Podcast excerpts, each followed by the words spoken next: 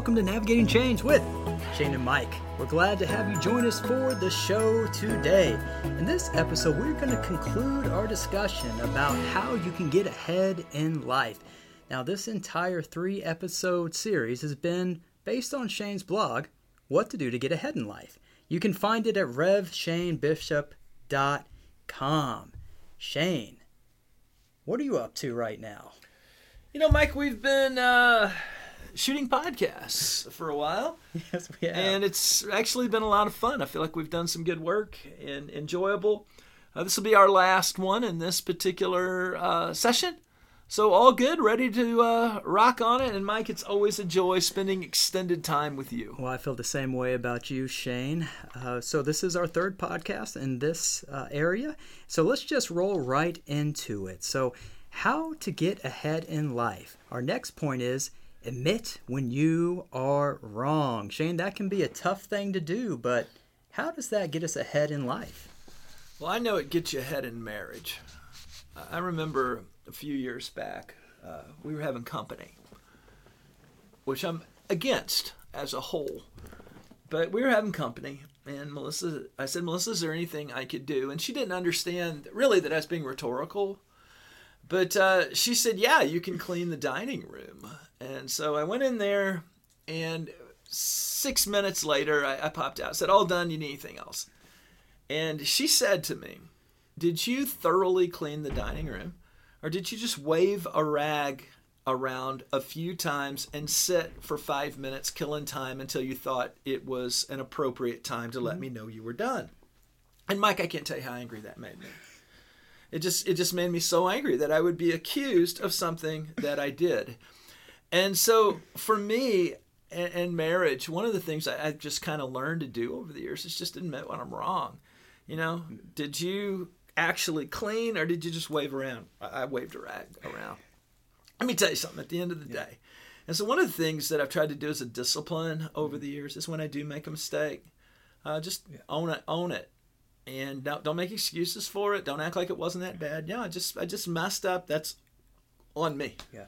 Do you think a lot of the, a quick apology, do you think that's based on kind of relational equity or just knowing another person? Because I think a quick apology could sometimes be uh, just writing someone off as well. It can be condescending. Yeah, right. Oh, I'm sorry, just want to move on. But that's not what you're talking about at all. it, it's not. It, it, I, I think what I'm talking about, I think, grows from a sense of humility, as opposed to a sense of pride. Pride never admits it's wrong. So you know, take take all of this COVID stuff, right? Uh, we've been in this for two years. You know, we, we've just been swirling in this. You know what I would really appreciate? Instead of people saying, you know, if you get this vaccine, you'll you'll never get COVID and you'll never have to wear a mask again, and then them being wrong time after time after time. If you do this, then and, and they're wrong time after time after time. I would have found it so refreshing if somebody would have said, uh, "We are dealing with something new. We have no real idea what we're doing. We've got the best people we have on it, and we really are trying to help." I would have responded really well to that. And so for me, part of uh, this is just admitting that that you're wrong. I, you know, we we made a mistake. I, I got that wrong, uh, as opposed to to just coming in with even more hyperbole Right. on top of things. Or or the last thing I'm going to do is admit I'm wrong, even though everybody knows I'm wrong. And I would find it very refreshing if there was just people out there who say, "Hey, got that wrong. Wasn't trying to, just did." And you're really uh, how you're presenting this, I think, is a form of leadership because leaders we're supposed to kind of, you know, uh, we may not have all the answers, but we're supposed to be that strong and steady force sometimes. But what I hear you saying is that transparency, honesty, admitting mistakes, this can actually be a strong form of leadership when really it's clear no one knows what is going on. Yeah, sometimes stating the obvious isn't weakness. You gain credibility when you state the obvious. Uh, and people go, "Yeah, yeah, exactly." And like I said, for for me, I've I've been a pastor here for 25 years, Mike. I've not always gotten everything right, but there was never a single time I tried to get things wrong. And when I am wrong, I want to be quick to just admit that. And and being wrong, there's a difference between being wrong and taking a risk and it not working out. You know, sometimes you take a risk, it doesn't work out. Well, it just doesn't work out. We, we gave it our best shot, we're all good. But I'm just talking about when, when you're wrong, when you've made a bad decision, when, it, when it's just clear to everybody in the whole world you were wrong. It's probably good to admit you yeah. were wrong your ship may sink if you keep saying, you know, you, you uh, if you can't admit that you're wrong.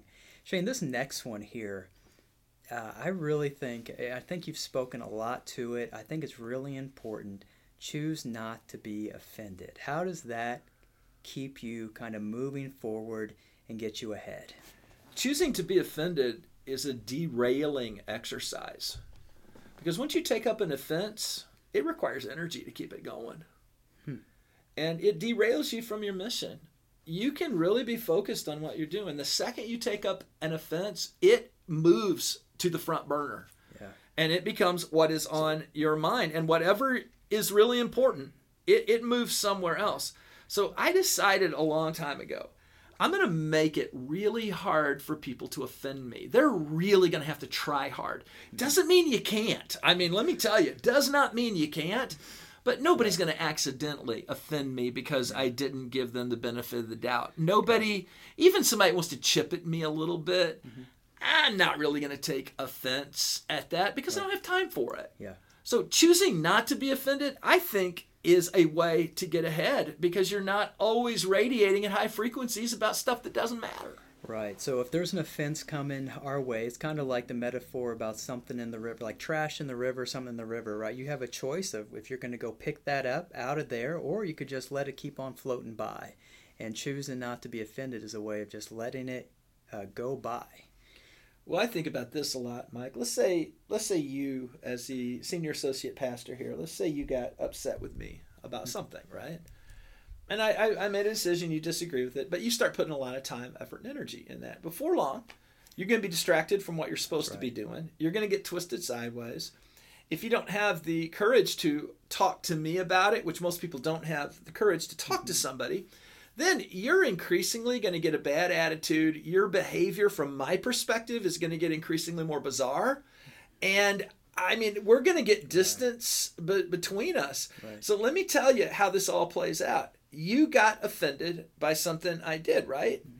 You are having a really tough go. Me, I haven't thought twice about it. Right. I had somebody walk up to me a few years back and they said, I am so upset by you that I've had to go to counseling because of your sermons. And I said, That's very interesting because I never think of you at all. You know, I, yeah. I, I, just don't. You take up, you get, yeah. you get all in a wad about something. Right. You know, my mom was telling me there was a baseball announcer that just got on my mom's last nerve. And mom called me and she said, I can't sleep because I'm so upset about this announcer. I said, How often do you think that announcer thinks about you? And she laughed and she said, Never. I said, Well, I sure wouldn't spend any time thinking about that announcer either. Right. A lot of times we get all offended, Mike. Just damages us. The person toward whom we're offended, they could care less. Right. And if some if it's a healthy person and they can't handle their you know if there's something really bothering them, then maybe it needs to be talked about. But I think most people can just with an offense just let you know let some of this stuff go or don't ever pick it up at all. Well, some of it needs. Eh, there are things if you can let something go, you should. Yeah. But some things aren't healthy to let go, and those are things you need to talk about. And that's really what Jesus was getting at in Matthew 18. You know, if if you got something that you can't let go, you need to talk to the person, not about the person.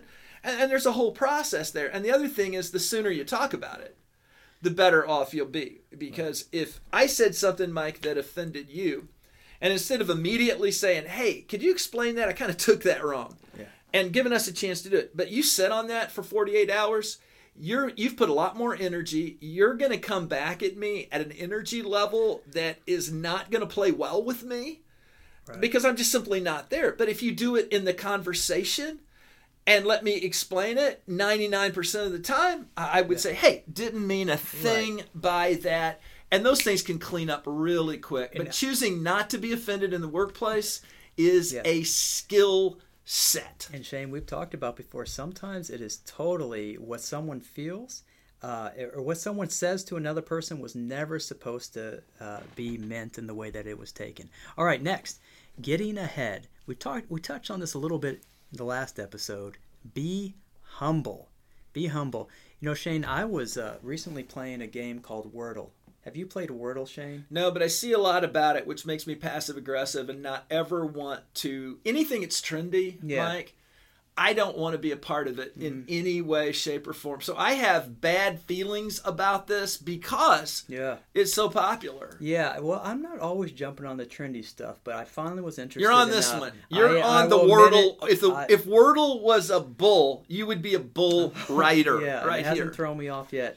So you get there's five, you get five chances. It's a word you don't know, and you uh, it's a five word uh, it's a five letter word. Mm-hmm. And so you just throw the first five letters out there and it will let you know if you got a right letter in the five letter word and it will let you know if it was placed in the right spot or not. So you get five chances. Uh, the words uh, increase in difficulty as the week goes on. So, anyways, uh, just a, it, you can only play it once a day as well. And so uh, I sent it. I, I, got one right in like three tries, and I sent it to a group of Christian leaders that I know. And I said, "Is that the deal? You get something right, and then you send it to others." Yeah, and I said, but not only that, I put in there, "I'm a genius." Oh, good. Yes, good. yes. And so there I, was a, a slight humorous. hint of humor in that. This is about being humble, right? Uh-huh. Uh, okay. And someone replied back to me, "Humility and genius IQ. Can it get any better?" I love it. I thought that was really good. That's great. Yeah, but uh, you know that was me just having a little bit of fun. But humility, Shane, how does that get us ahead? Sometimes people think of humility as being a doormat. You know, a humble person is, is a doormat and all that. Humility is anything but that. For me, humility is just realizing that anything good in your life has come to you in part by the contributions of others. I've, I've received some uh, recognition over the years as a pastor and all of those kind of things. But at the end of the day, you know, a quarterback may get an MVP award, but if his team is not doing a really good job, he wouldn't even be up for consideration.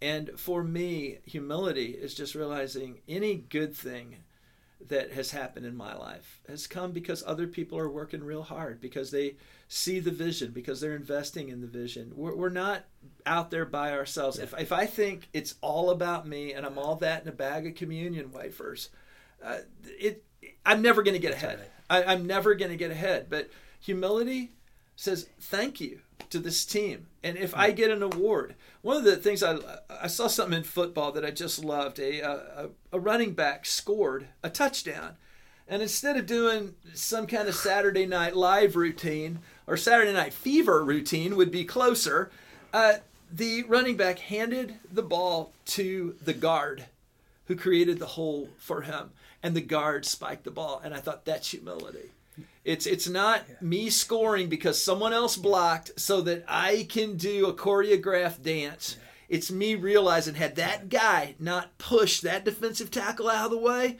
I lost five yards. And that for me is what humility is about.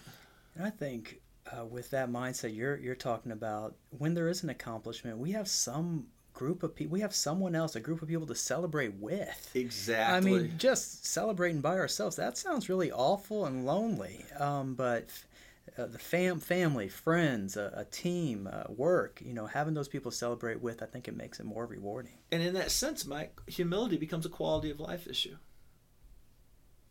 It becomes a quality of life issue. Humble people are going to have a better quality of life because they share their lives and they feel that other people have contributed deeply to what they do. I remember several years ago, uh, an award, I don't know, recognition or something came my way that really surprised me. It was well beyond anything. And when I looked at the list of people who had previously received this award, the, the first thing I thought to myself is, I'm the only person I've never heard of on the whole list. And when they got telling me why they chose me, Mike, none of it really had to do with me they chose me because we were so out in front of everybody else online because mm-hmm. our technical stuff was so far out in front right. and and what they really did was describe 20, 10 people who mm-hmm. serve on our staff right.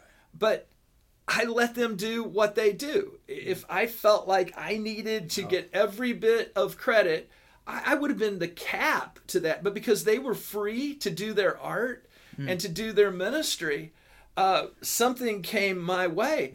But the second I received that, I thought to myself, there's zero chance that this comes to me without the contributions of a whole lot of young staff. And for me, humility is just realizing that. Shane, we've been talking a lot about uh, thinking of other people, and that's why you say, I think here, taking an interest in other people actually help get us ahead as well. So, how taking an interest in other people help us in that way?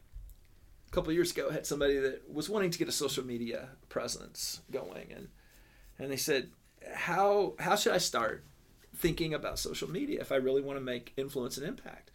I said, "Forget any idea you ever had that you're interesting." Just realize you're a complete bore to everyone. No one cares about you. Repeat that after me. No one cares about you. People care about them. They care about their own lives. And if you can add value to their lives, you have done something really good. So, what I try to do is just take an interest in other people, find out what they're thinking, uh, ask questions. If I have a server serve me and they have some kind of interesting tattoo and, and they're not in way to yeah. a huge hurry. I'll say, hey, do you mind telling me the story there? They love to tell you stories. And so just just get out of your mind that you're interesting. You're not interesting. Get in your mind that other people are interesting, and that is a real way to get ahead. A f- couple of years ago, we were at an event, and a person in my group met someone that I already knew. And I said, What did you think of them? And they said something I'll never forget. They said, I really thought he was a really nice guy. He was interested in me. And that's pretty profound. You want to get ahead? Take interest in other people and stop trying to be interesting. And it will be a game changer. Shane, our final point today for how to get ahead. I love this just smile. How does smiling get us ahead, Shane? I often tell people, Mike, that I'm an Orthodox Christian, but I'm not in a bad mood about it. I, I think we give off energy, and that's either positive or negative or, or neutral. But for me, just putting a smile on my face, get a little pep in my step. I, I know my dad my dad and I go to breakfast uh, probably three or four days a week and have for years and years and years. My dad's a high energy person. He's always smiling. Uh, he, he loves to tell people jokes and make comments, and 99% of the time it goes over pretty well, and, and sometimes it doesn't. But I mean, when I go places with my dad, Mike, we, we'll walk into a fast food restaurant for breakfast. People love seeing him because he brings energy. He's got a smile on his face. He mm-hmm. likes people and people like to be liked. And he just brings this energy, and people get so excited. And you wouldn't believe how many free breakfasts we get because my dad is their favorite customer. And so, smile sets the tone for your space. Imagine mm. that that you are a room. So, as people come into your room, what is it they see? If they see an office that's an absolute mess, if it's 99 degrees, if it's 20 degrees, right. if they see an uncomfortable office, an uncomfortable space, they're not going to be attracted to that. For me, a smile is to create a comfortable space around me. It's a welcoming space, it's an approachable space, it's a friendly space. Yeah, Shane, I wonder how many people out there, if they would just maybe increase their percentage of smiling every day 20%. I wonder after a year or so how much of an impact that could have on their life. Well, think about the workplace. Think about where most people work, and, and after a while, it's kind of you're making the donuts, you know, mm-hmm. and it just kind of gets to be a grind, and then stuff's hard, and then you get twisted, and then you get offended, and, and stuff's hard. But think about just the simple difference that a happy person makes because things are contagious and things do stand out and I think just walking through life with a smile on your face and that people can just see that you're happy. You want to stand out, make people think you're happy. That'll throw them off. Shane, I really have enjoyed our time together. Would you say it's the podcast. best time you've ever had? Uh, best time today.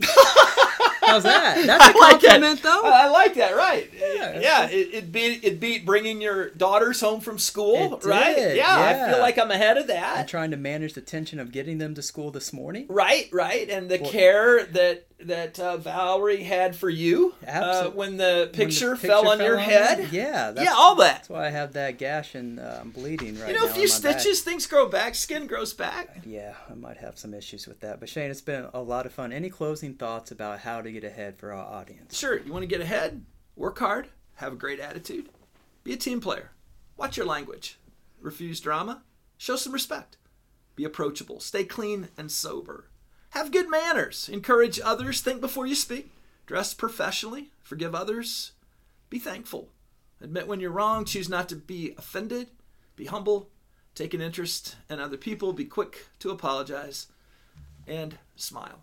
Mike, I think if people will put these things in play, they would be shocked at how their lives and their relationships would turn around and how quickly they would do so.